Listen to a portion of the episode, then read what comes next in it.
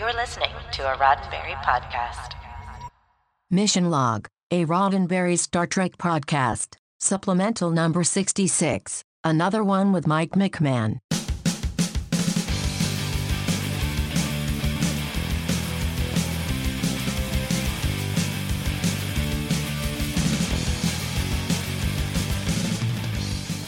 Welcome into another supplemental episode of Mission Log, a Roddenberry Star Trek podcast. I'm John Champion.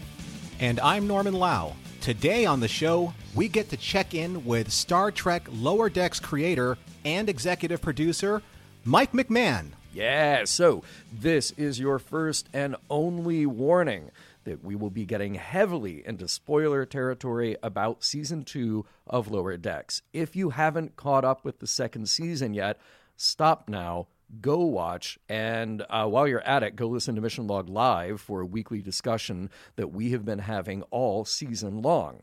So here's your spoiler warning red alarm. red alarm. and without any further ado, let's welcome Mike back to the show.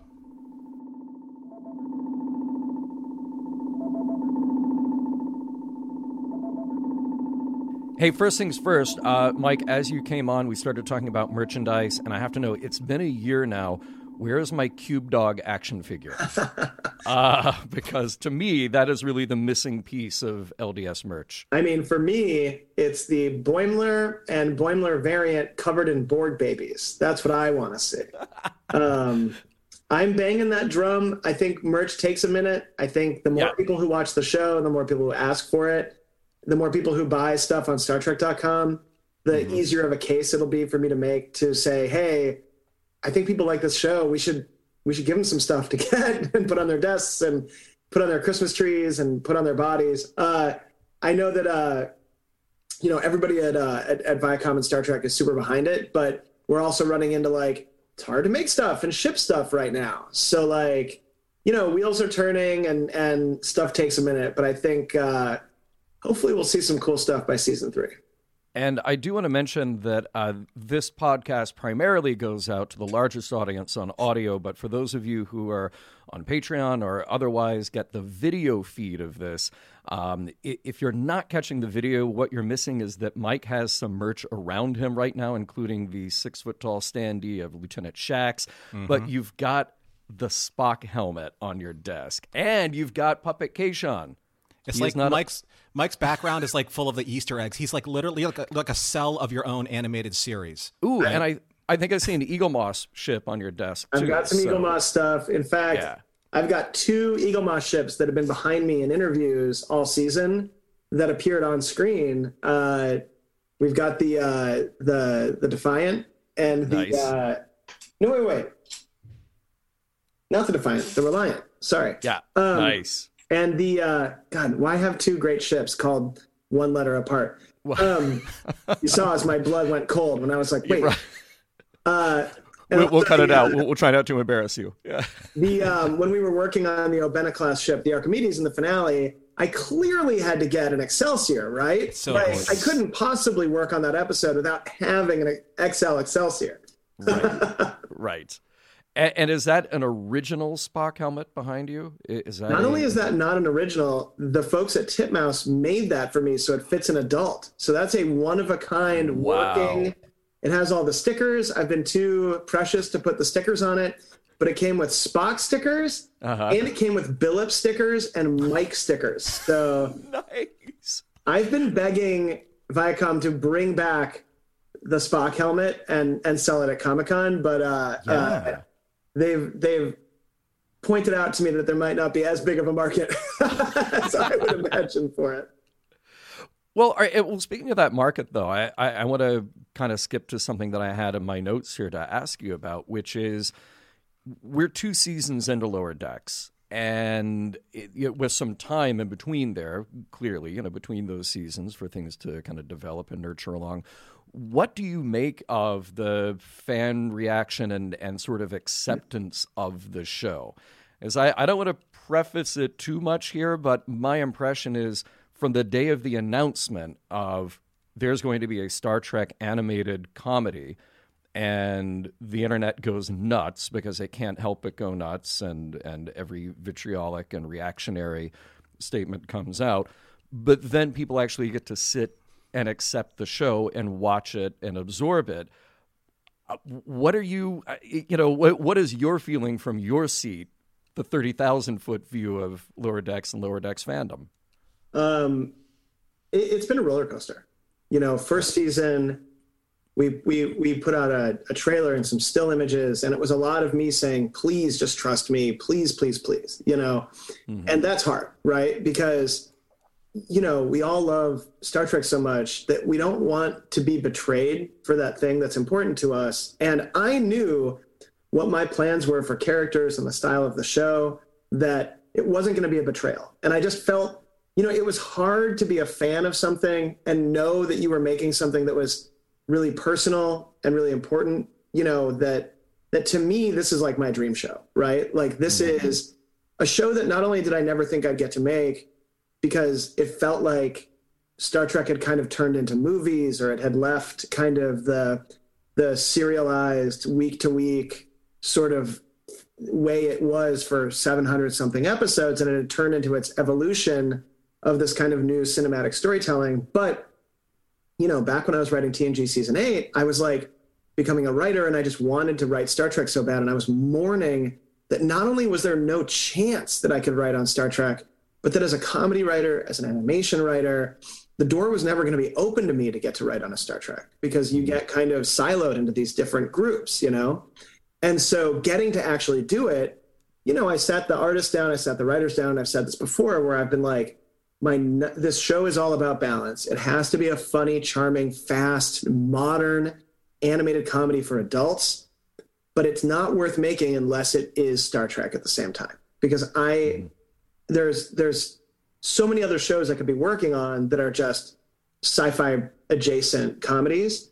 This is the only chance I'm ever really going to have to actually get to make the thing that that I fell in love with when I was a kid and and that I still love as an adult, right? And so seeing the audience first season, there were a couple people, you know, you guys, Jessie Gender on YouTube, like there were there was a good number of like people who were like, "Oh, we get this." Like, uh-huh.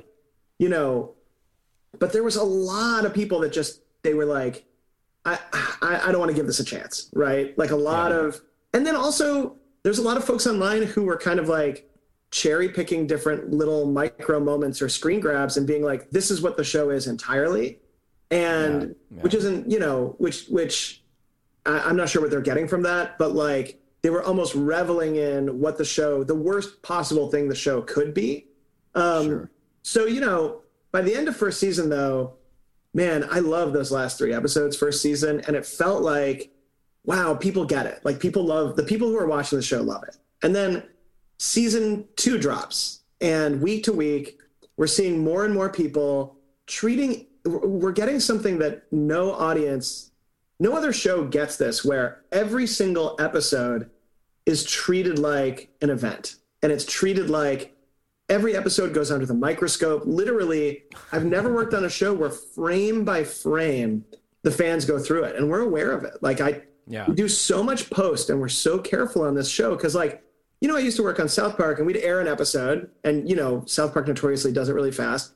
Sure. And then the morning after it aired, we'd go in and fix all the that was wrong. right. And, you know, sometimes Cartman's hand would be floating off his body or whatever it was. But then the version you would see on a DVD or on syndication would be, you know, it would be the fixed version of it. Right. On on lower decks, like where we don't have a huge budget, we don't have a huge team, we just have a really passionate, talented team. So it's crazy how good everything has to be week to week because everything is treated like this is where the show is going to let us down. This is where we're going to be betrayed. And the show, mm. we didn't have the luxury.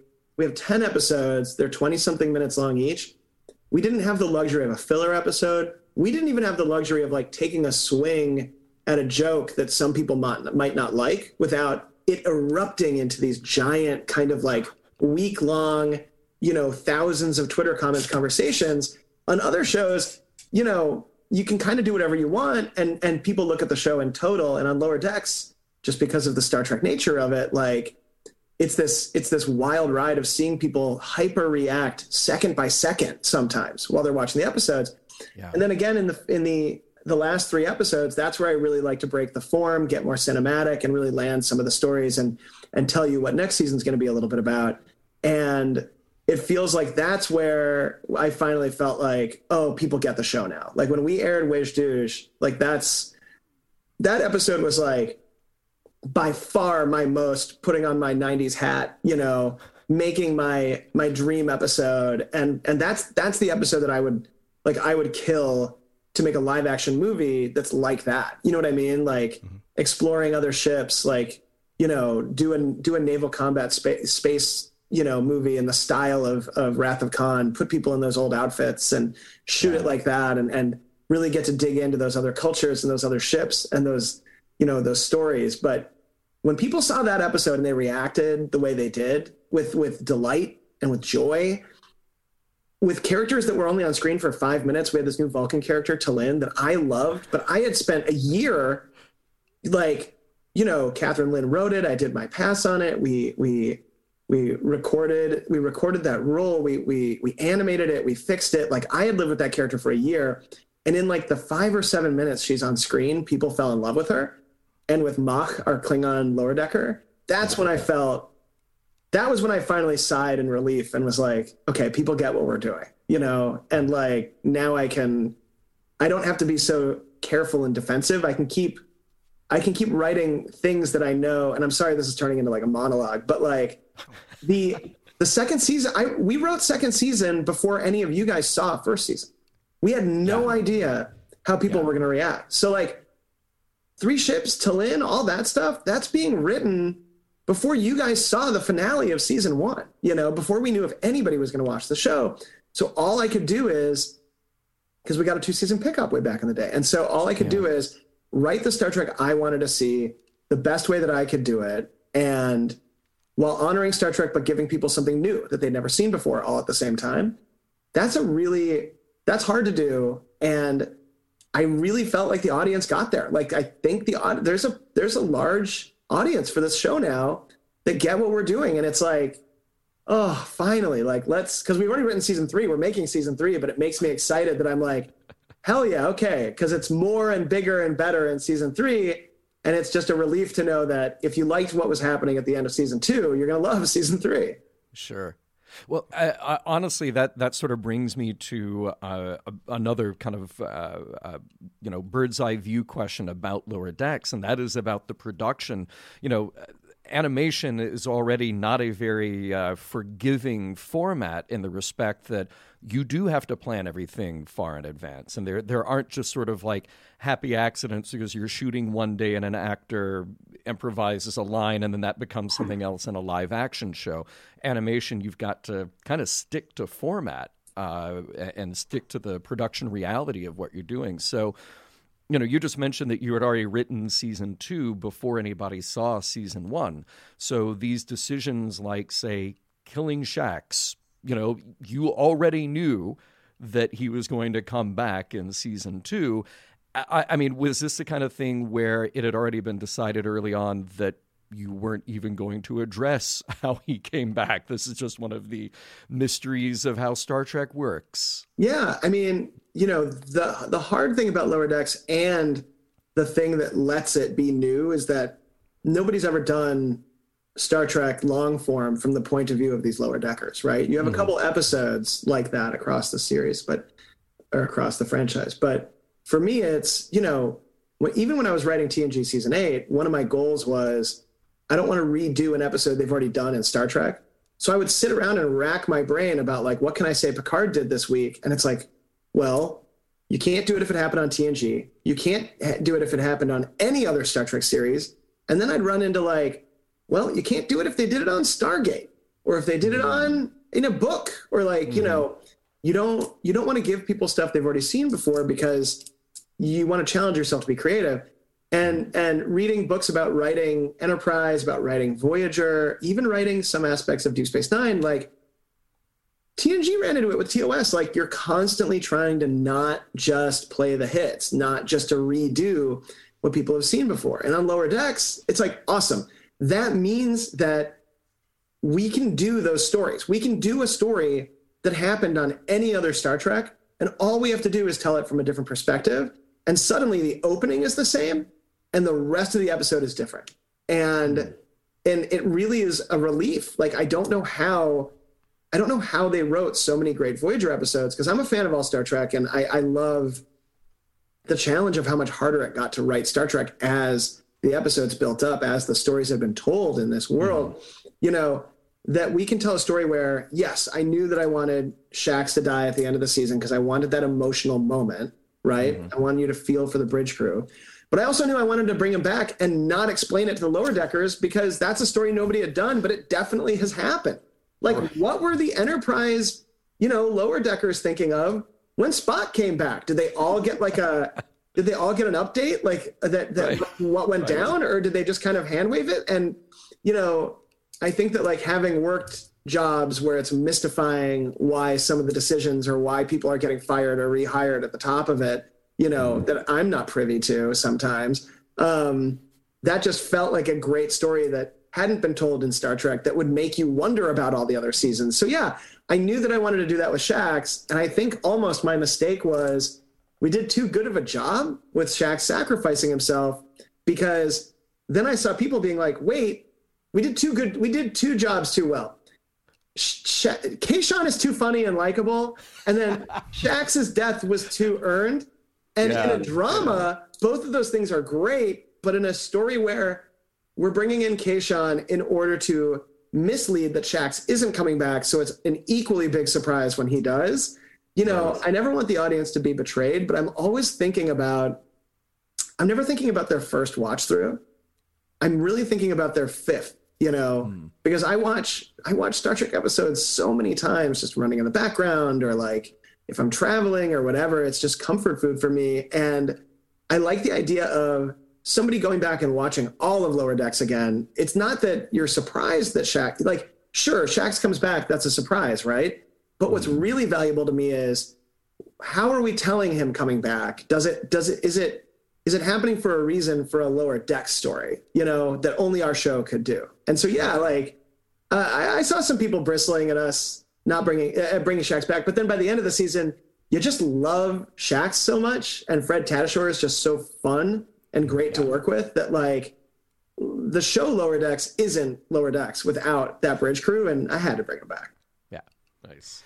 You know, Mike, so I think, uh, inarguably, I think one of the probably most Easter egg laden episodes, and probably one of the ones that had the most amount of vitriol by one screenshot shared across all of Twitter for like the span of a week, was Excretus. Yeah. And because Excretus, it touchstones so many of the of the episodes that we love. You know, you had Spectre of the Gun, you know, you had the Crystalline Entity, mm. all of these episodes. Mm and then you have this one scene where people take this one particular screenshot and they use it as the banner to say, this isn't what I think Star Trek is. How do you reconcile making that choice when you know that the different holographic pod sequences are so in touch with people's feelings and their emotions and their nostalgia, and then they just say, okay, this is what this episode means. So, how do you feel about that in social media when that happens? Yeah, that took me by surprise. And mostly the way I felt about it was, guys, please. Like there's you're not even seeing anything. The only thing you see in that scene is butts, you know? Like we've seen we've seen cartoon butts on TV. Like you can do cartoon butts on on prime time. You know what I mean? Yeah. Um and look, that, that look on Boimler's face is gold. It's funny. That's a really funny moment. And you know, I'll take full responsibility for that moment the when we were looking at post on that scene, that moment of Mariner freaking out, the original pose for Boimler there was just him kind of like almost draped and just giving like a come hither kind of like uh-huh. finger wave. And I was like, I don't see Mariner, the character, reacting big to that. Like that just that just isn't her. That isn't earned, you know? Mm-hmm. Like she's seen more of Boimler than that first season. So I was like, guys, we have to push this shot the audience has to go ah! Because then you'll understand why mariner's going ah! And and then you're with her and then it's funny. Um i think you know i when i was when we were working on that episode it it was the premise of that episode was let's do a sketch comedy episode like we did first season with the trial episode a little bit so we can get a lot of funny stuff in there. But also, let's do all of the let's do all of my favorite sort of Star Trek breaking of of normalcy episodes in one episode so that we don't do a whole mirror universe episode. So we don't do a whole naked now, naked time episode. So that we can go to the old west, but not spend a whole episode there. I wasn't thinking of it as, you know, a memory lane kind of walk through for for other fans. I was thinking of it as what are things that I feel like are in the DNA of Star Trek that have to be on screen in a Star Trek show that I don't want to spend an entire episode on because I don't think there's a lower decks thing to say about it that you haven't already seen on screen, especially with like the naked time stuff because it's happened so many times in Star Trek. Mm-hmm. Um, so yeah, that's that surprised me. That caught me off guard. I I I tend to think like people who are telling you what to like about Star Trek, like I I don't know that that's ever felt good to anybody. Like I don't think that Star Trek has ever been a walled garden or a you know like obviously it was on prime time and it used to get like 13 million viewers an episode and there were standards and practices and stuff that you couldn't you couldn't push but like there's nothing on on lower decks that even begins to kind of scrape the bottom of the risque kind of stuff you can do on streaming and animation now and like we bleep our we bleep our swear words and and we we cover any nudity up with a black box. And by the way the the nudity isn't even gratuitous. It's like there for pushing story forward you know? Yeah. like we're not there to like titillate with that boimler moment. We're there the people that were freaking out on the internet about that were mariner in that scene. It was an effective moment and it makes me laugh out loud when i see it.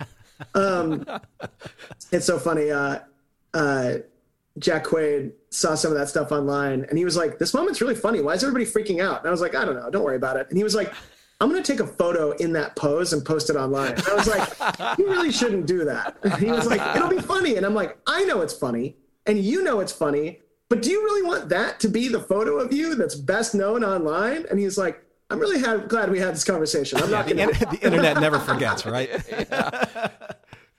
Good, yeah. good. One of the through lines that I've really loved throughout the course of this season is seeing that there's always somebody higher up in in the chain of command. Like there's always going to be a lower decks, whether you're the captain of a ship or the admiral of Starfleet. Everyone has somebody to answer to.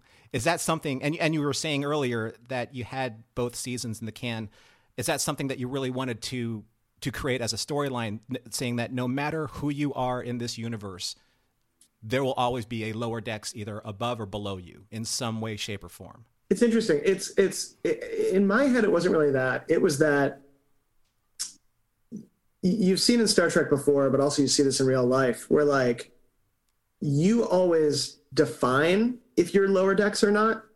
You know, like you could be you could be the person, you know, fixing the holodeck, or you could be the person captaining the ship, but it's how you define where you are in your own career, whether you're happy or not. So seeing Freeman across this season be like, oh, I want to, I want bigger and better. Like she experienced that the fame of being the captain that kind of came out strong after the Pakled battle at the end of season one. And suddenly, you know, you're seeing this captain who's like, do I really want to be on a California class ship? You know? And then at the end of the season, with the finale, you see that that everybody coming together to kind of, you know, Starfleet versus nature, like let's let's strip the ship and let's get through this kind of this this this debris field. And she's like, you know what? I do like she does define working on a California class ship as being the important thing now. Like, I really think that, you know, I tell people who are even starting in in the industry, um, in the entertainment industry, I'm like, listen, it doesn't matter what job you're doing. If you are telling other people that you want something more, that like you're not happy where you are there, you know, it's not quite. They're not going to remember you as quite of a fun person or as a reliable person to work with as if you were just if, if you embrace whatever you're doing at the moment right like if you're a production assistant nobody's going to remember that you're the best at bringing coffee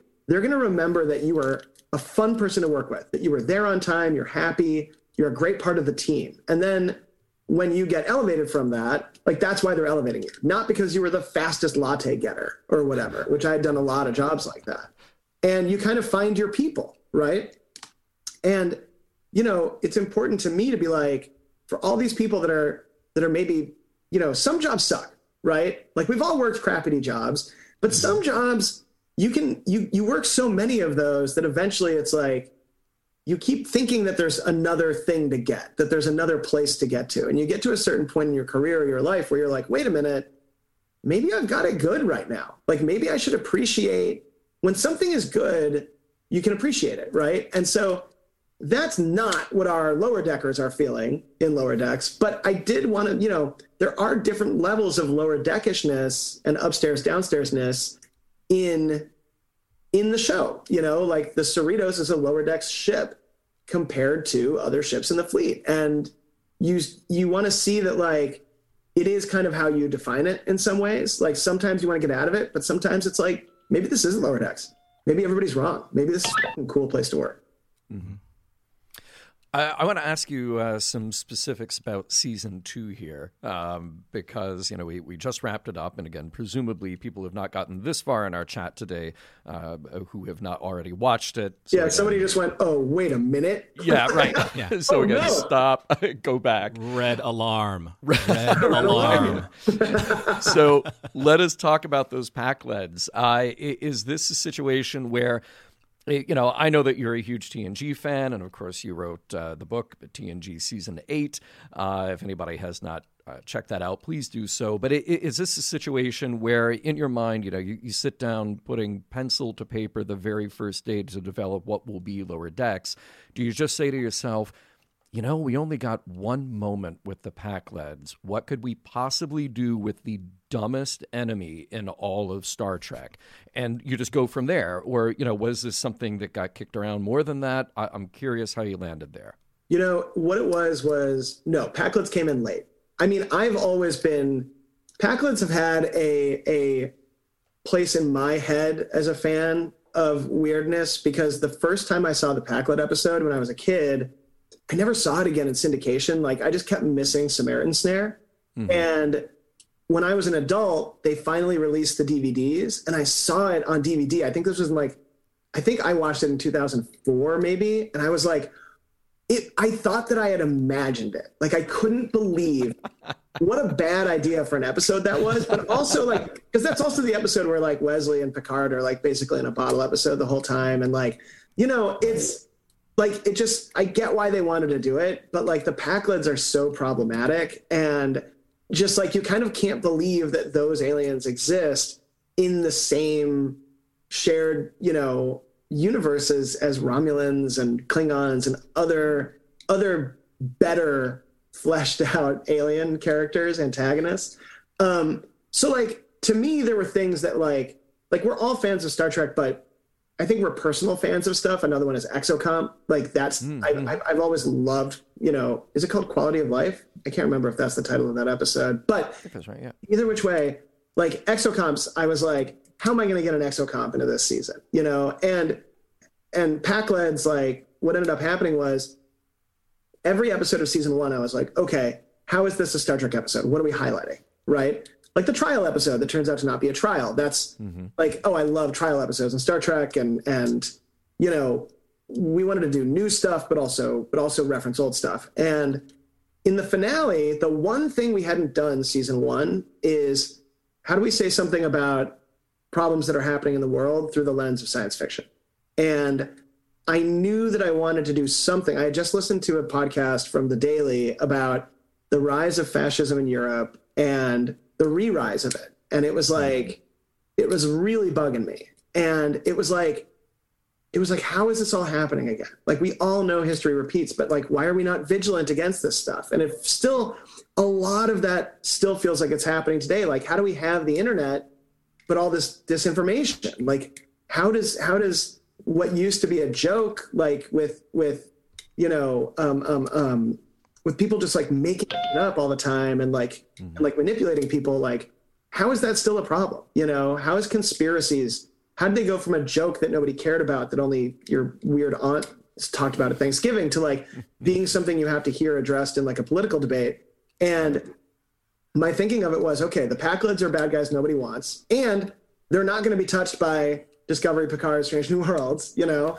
and then how do we take them? They used to be a joke.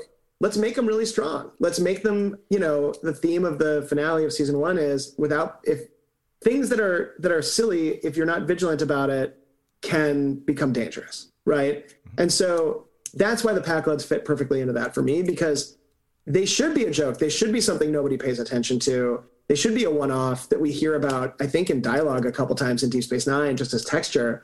But mm-hmm. like the characters being surprised by it on screen matched the audience and, and myself being surprised that it works so well. That's why there's that reveal where they're like Pakleds, And and also that Pakleds, you take you take what they could do, which is trick people into getting their technology. And it's like, okay, something the Pakleds are good at is making you underestimate them and acclimating other cultures' technology into their own, which could be really dangerous. So, you know, I the Pakleds are really like they're base, they're fun. They, they everything they do makes you underestimate them uh, intentionally. Like that's their whole thing. And so, you know, it really came about finale of season one that that was going to be our our big bad for a couple of years.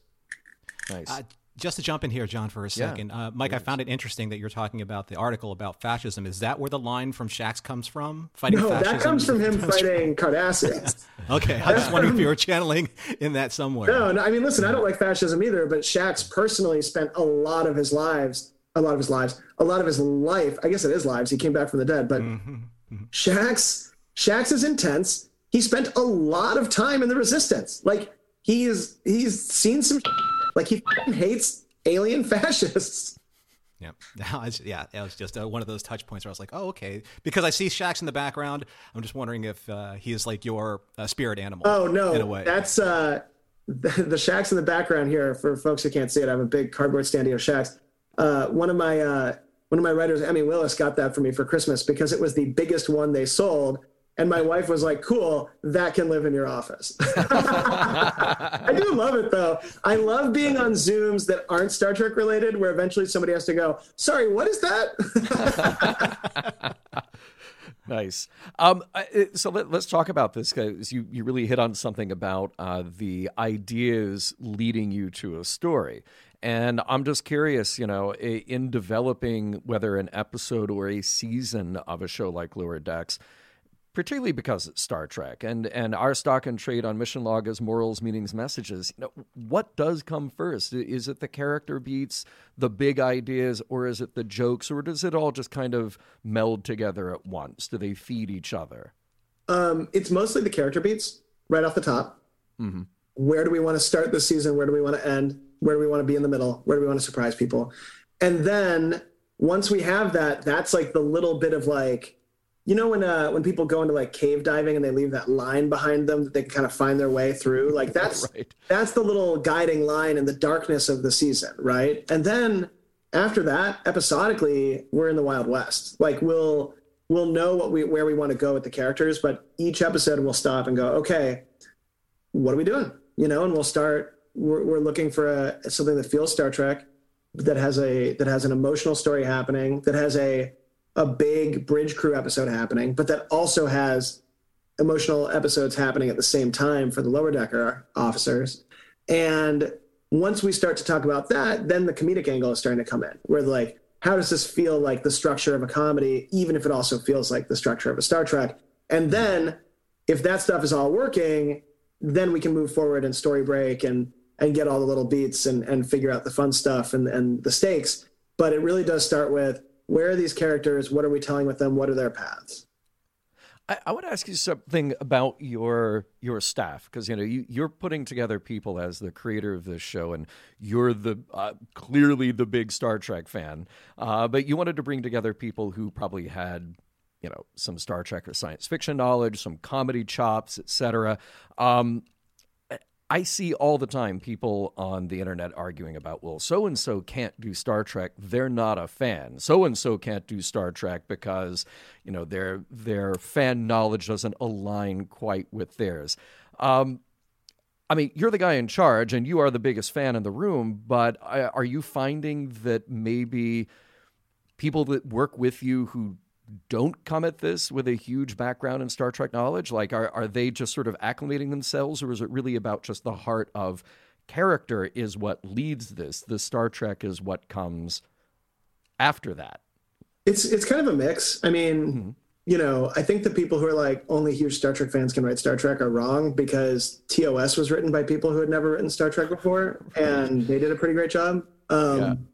I I think that like any room, any any writer's room, any show writer's room, uh, it all it all goes to the showrunner, right? So like when I was on Rick and Morty, everything that you're story breaking, everything you're trying to figure out, it's will will Dan and Justin respond to this, you know, and then it goes from there. And so there are there are people who are who know more about Star Trek than me on on Lower Decks. You know what I mean? Um, there are people who their first time watching a Star Trek episode was our first day season one. Uh, who are just funny, good writers. Like we have one writer who was like, "Why am I here? I don't know anything about Star Trek." And I'm like, "I'm like, do you get along with your mom?" She's like, "Not always." And I'm like, "There you go. Like that's going to be really valuable in this show." Uh, nice. And it's it's one of those things where, you know, some of my staff that knows Star Trek better than me actually bristles sometimes at stuff I want to do because they're like, "That's not Star Trek," and I'm like, "I know, mm-hmm. but we have to do new stuff sometimes too." Mm-hmm. And at the end of the day this show has to be Star Trek, but also new. It has to be Star Trek, but also funny. And it has to basically like anything good or anything bad in this show, anything you like or anything that you bristle at, you can really blame me at the end of the day because there's nothing that doesn't go through me. Like the I get I get 90 images a day that I have to go through and give notes on for the art approvals, for the character design, for the background, for the color. I do enormous passes on every script. I'm there for the story breaking of every episode. I'm I'm oftentimes directing a lot of the voice actors, although that's a huge expenditure of time. So sometimes I don't get to do all that, but I love doing it. And you know, at the end of the day, Lower Decks feels cohesive because, like any good show, it's the expression of what I would want to do with a Star Trek show, utilizing mm-hmm. all these voices and bringing them together so that it's better than what I would have thought of like most of the funniest lines come from my funny writers. You know, they're coming from like Chris Kula and Ben Rodgers, and you know, like, but we're getting there to a place where it's kind of like it has to be something that I think works. You know, and and there were times when I was originally staffing the show where like I would have meetings with people who were immense Star Trek fans, but their opinion of what Star Trek could or couldn't be was so specific that I wouldn't be able to mm-hmm. use them on the show because they would be like everything after TOS was lesser. You know what I mean? Or like this is the one best ship or whatever. And my opinion of Star Trek is it's all awesome. Right. You have to love Star Trek in its in its almost its entirety. Then then we can make new Star Trek. And to love all of Star Trek in its entirety, you almost have to like have a little bit more distance than a than a super super fan. Because a super super fan, it's like this is this is etched stone. And people who people who love you know talking about star trek and digging into old episodes and finding new things and that it's it's not scripture but it is a thing you love as much as those people who do think it's scripture that's a good lower decks writer. Like that's somebody who can make new star trek that loves the old stuff but we can bend and change stuff just enough that like we're giving you something new with new characters you know, Mike, uh, in traditionally, uh, and I'm going to date myself, and I'll probably date some of us since we'll talk about it. You know, uh, you know, with some uh, reference points, but we used to uh, we used to judge like the success of an episode based on uh, the return of investments on ad buys or Nielsen ratings. Working with Paramount Plus, working with something that's a, a paid subscription service, do you have the opportunity to be able to data mine and go into episodes that you have seen on social media tick up, say like Wej Duj, which I think is one of the best Star Trek episodes I've ever seen, ever, because it broke format, because you were telling all of these different stories from these three ships' points of view. If you see that as a successful data point, is that something that's going to help steer your narrative for season three? Or is that something that you're like, you know what? Like you said, risk is your business. I'm going to paraphrase Kirk, but you take a lot of risks in being the showrunner. I'm just going to go with my gut instinct, and this has got me so far so good. I might as well go this way. So, where does data and information help drive your choices for the show? So, we get zero information. And that's true for every show I've done on streaming. Streaming wow. doesn't tell you how many people view it, they don't tell you how many subscriptions they got because of it. Uh, all they tell you is we want more episodes or not. So I have Solar Opposites wow. on Hulu. I've never gotten a number from them. you know, and we're writing season four of that right now. Uh, I I'm constantly trying to read the tea leaves, so to speak, of audience response online, but you know, I can't tell how many people are watching anything. Like I can't tell if we're a big hit on All Access or I or sorry, excuse me, if we were a big hit on what was All Access or if we are a big hit for Paramount Plus. Um, I know that we drive a lot of fun conversation for Star Trek on Twitter, but I'm also only looking for people talking to me. And there's there's sort of a bias of that. You know, I, I can't assume that that's a lot of people that are talking about stuff. So there's no data. Um, and even if there were, you know, the the landscape of how many people is a success is constantly shifting. Um, you know, they used to think that that 30 Rock and Parks and Recreation were huge bombs, and it turned out that they just didn't know that at the time those were giant rating successes. And as you know, I've been in the industry long enough that like one of my first internship job was I remember when I was like somebody was like, "Hey, have you seen this thing called YouTube?" You know what I mean? Like there's all all I do is I, I kind of to, to answer the second part. So the first answer is no. I don't know anything.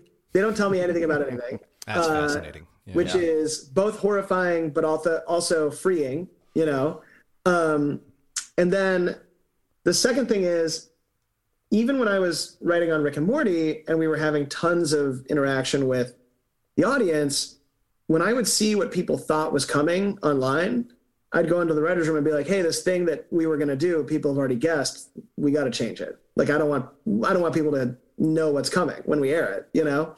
And so, I don't quite do that on lower decks. Uh, instead, when I see what people are responding to, basically, I'm like, I've got one one door in my head, which is the we like it door. I don't have the we don't like it door in my head. Like, if people don't like stuff, I don't care because it's if I liked it, that's more important to me than if three or five or even a hundred people don't like it because it's kind of like cab reviews on Yelp.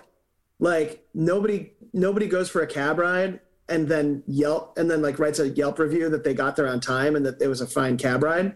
You know, they only Yelp review if the, there was a rat in the cab. Right. And it's like you kind of can't you can't go off of that amount of information to change creativity. Like what should be allowed to affect you creatively, you know? But sometimes I'm like, okay, I loved that, like Cetacean Ops, right? I've been obsessed with Cetacean Ops my whole life. Like seaQuest is basically Cetacean Ops spin-off of Star Trek from the same guys. And like yes. they didn't land it. Like I I desperately wanted them to because I wanted to have Star Trek, Stargate, and and you know, DSV. But the um but I've always loved the idea of Cetacean Ops in Star Trek, which is why they're literally mentioning it season one and why we go there, you know, in the finale of season two. If people had hated that, I'd be like, you, I love Cetacean Ops. You'll never take that from me. I think it's great, you know? Mm-hmm. Yeah. Uh, but since they love Cetacean Ops, I'm like, thank God, because I'm going to do a bunch of it. And now I will, I'll push it even more. You know what I mean? Like, mm-hmm. so when people like stuff, when it's working for them, like Wej Duj, like when we were writing Wej Duj, I was like, oh, this is like one of my favorite Star Trek episodes of all time. Like I was just so happy. And when people responded to it, I had no idea what they were going to feel like. When that episode was coming out, I remember I was talking to Chris Westlake, our composer, and I was like, you think people are going to like this episode tomorrow or not? And he was like, I've honestly, I'm, I'm terrified they're not going to like it because we like it so much. And we can't predict what the audience, and then when the audience loved it, we were like hopping up and down, just being like, hey, you know, we get to keep making the thing we like. Um, but yeah, I think that the, you know, when I watch the episodes again and I decide what I like and what I don't like, like first season, when I rewatched it again at the beginning of season two, before you guys saw it, I was like, God, we never paired up Mariner and Tendi, you know? And I was like, we got to start doing, we got to find these different pairs. We got to force ourselves to not do the easy path. Cause like, you know, we, once you know how to write dialogue between two characters, it's just so fun to write that, you know, we got to break it mm-hmm. up a little bit. And then it was so funny at the end of season one where everybody was like, why aren't they paired up in different ways? And I was like, all right, well, I guess you guys are going to like season two. Um, but you know, it's it's one of those things where the I feel like if I was writing stuff as a response to what the internet was asking for, it stops being lower decks and it starts being a bit more, you know, like McDonald's, where it's like somebody put it in order and we have to make it fit to what everybody wants. Like, mm-hmm. if there's two moments in a season of Lower Decks that you don't like as much and you love the rest of the season, then we're doing an amazing job. like the 80-20 rule, yeah. Mm-hmm. Yeah, we've only we've only aired 10 episodes. We're like halfway through the first no, we've aired, excuse me, 20 episodes. We're like we're very early in a run of, of, of a Star Trek, you know, compared to every other Star Trek. And the amount of episodes we have that that are just fun and spark joy, like compared to everybody else, I'm like, cut me some slack. You don't like that a Mugato jerked off its horn? The animators were laughing at that. I thought that was funny, you know? like, and now everybody's all upset about that. And I'm like, guys, they're poisonous gorillas that can murder you with poison horns. This is the thing you don't like about them? This is what you've taken away from this moment. In yeah. the original yeah. Mugato episode, Kirk's big solution is to give everybody rifles. Like, I don't think the worst Mugato crime is that we had one that likes to watch, but I mean, I guess the internet, I guess the internet is a little bit more buttoned up than it was when I started uh, reading the internet back in the day. Um, Maybe so. But anyway, that, that's that's basically they don't give us any data, and if they would, I wouldn't look at it. If you guys are excited by stuff that I love, that energizes me. If you guys aren't as big of a fans of stuff that we're doing, I kind of ignore it because I need the freedom in my mind to be creative and do the show that we need without feeling like I'm catering to people that, you know, that might not represent everybody in the audience. I, so uh, you may have just answered it for me because uh, the answer seems to be that you you are the audience for lower decks. But I, I want to phrase this in a slightly different way because um, nothing I wouldn't tell you in person anyway, and certainly here for our listeners. Um, one of my critiques, frustrations, uh, whenever we get on the air and we talk about the show week after week, um, is that I'm I'm sometimes trying to figure out if I am the person who this show is geared to or not. And, and I'll give you an example. Um, like we're talking about uh, I Excretus. Uh, there, that is a show full of references, and some of them are very in-your-face references. Some of, like literally naming an episode and then putting you in the episode. Some are a little more subtle, like Borg Encounter. Okay, there's a reference to you know a theme park show in the yeah. you know long extinct uh, uh, Star Trek: The Experience. Um, and uh, when I watch a show like, when I watch an episode like that, I think, okay, well, for me, the Star Trek fan who's been steeped in this for decades, I go, oh, okay, well, I see the name of the episode, The Naked Time, and I know what happens in The Naked Time, and now I'm going to go into a simulation of The Naked Time. That that's a lot of hitting the joke over the head for me. And then I think about somebody who is not a Star Trek fan I, I was just at a convention that was mainly geared toward like um, anime and superheroes. Not a lot of Star Trek fans there, but they knew about Lower Decks. And they may have been watching it, maybe not, or at least they were aware of it.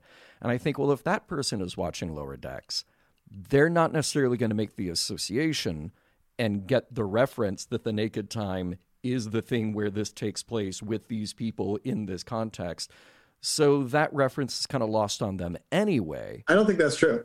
No? No, I think so, you, t- I think you have Star Trek bias. I see this a lot. I think mm-hmm. that, you know, we write this show for somebody who's never seen Star Trek. In the Naked mm-hmm. Time simulation, you walk in, the computer tells you it's the Naked Time. Mariner goes, Oh no, is this one of those things when the virus got on the ship and made everybody all emotional and horny and can fight all the time? Right. She walks into a room where that's happening. She doesn't like it. She begs for it to be over. The show moves on. Yeah. There is literally no need to know that that happened specifically in Star Trek before unless you you already know about it. Now, the best versions of this on our show is somebody goes, "Wait, did that really happen on Star Trek before?" because Mariner referred to it as one of those things. Because by the mm-hmm. way, they've done it twice, and it's not the only time there's been a lot of nudity and sex stuff, and people kind of not being who they are. You know, it's it's not exactly a new idea, not even for Star Trek. Like, there's a lot of things where it's like, like, look, half of Stargate is people getting infected by a little worm up their back and then turning with flashing eyes and and wearing next to nothing. Like, this is this is a classic serialized 90s sci-fi trope. I'm sure X Files did it too.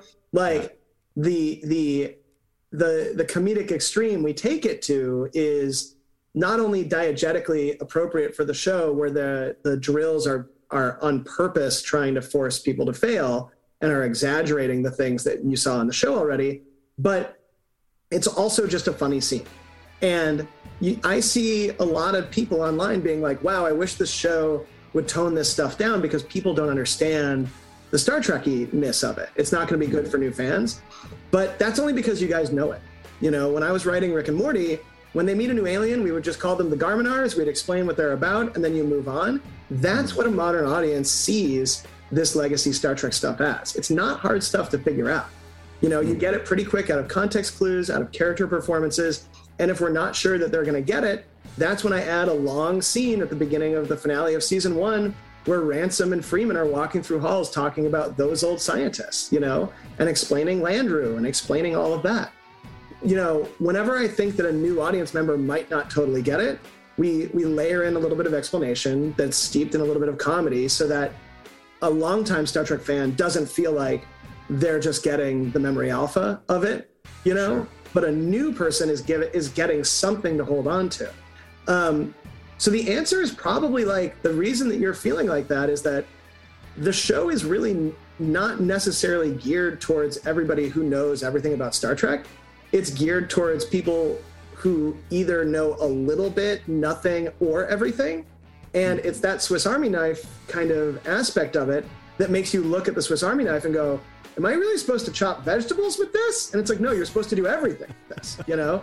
And weirdly, you know, I think that the reason that that feels shocking sometimes is that so much of the show is streaming.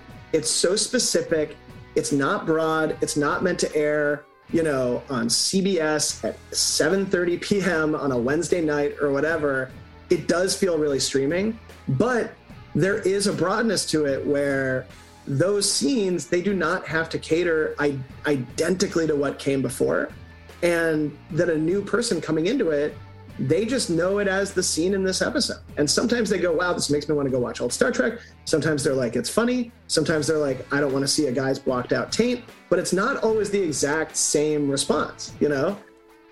I, that says it all. Can't thank you enough. Uh, this has been great. I look forward to doing it again sometime. It's always nice talking to you guys. Good to see you. Take it easy, man. We won't hold you up any longer. I know you got to get to uh, your next thing. So gotta cheers. get to that. It's never ending here in the McMahan household. Thank you so much, you guys. Take care, man. All right, bye, guys.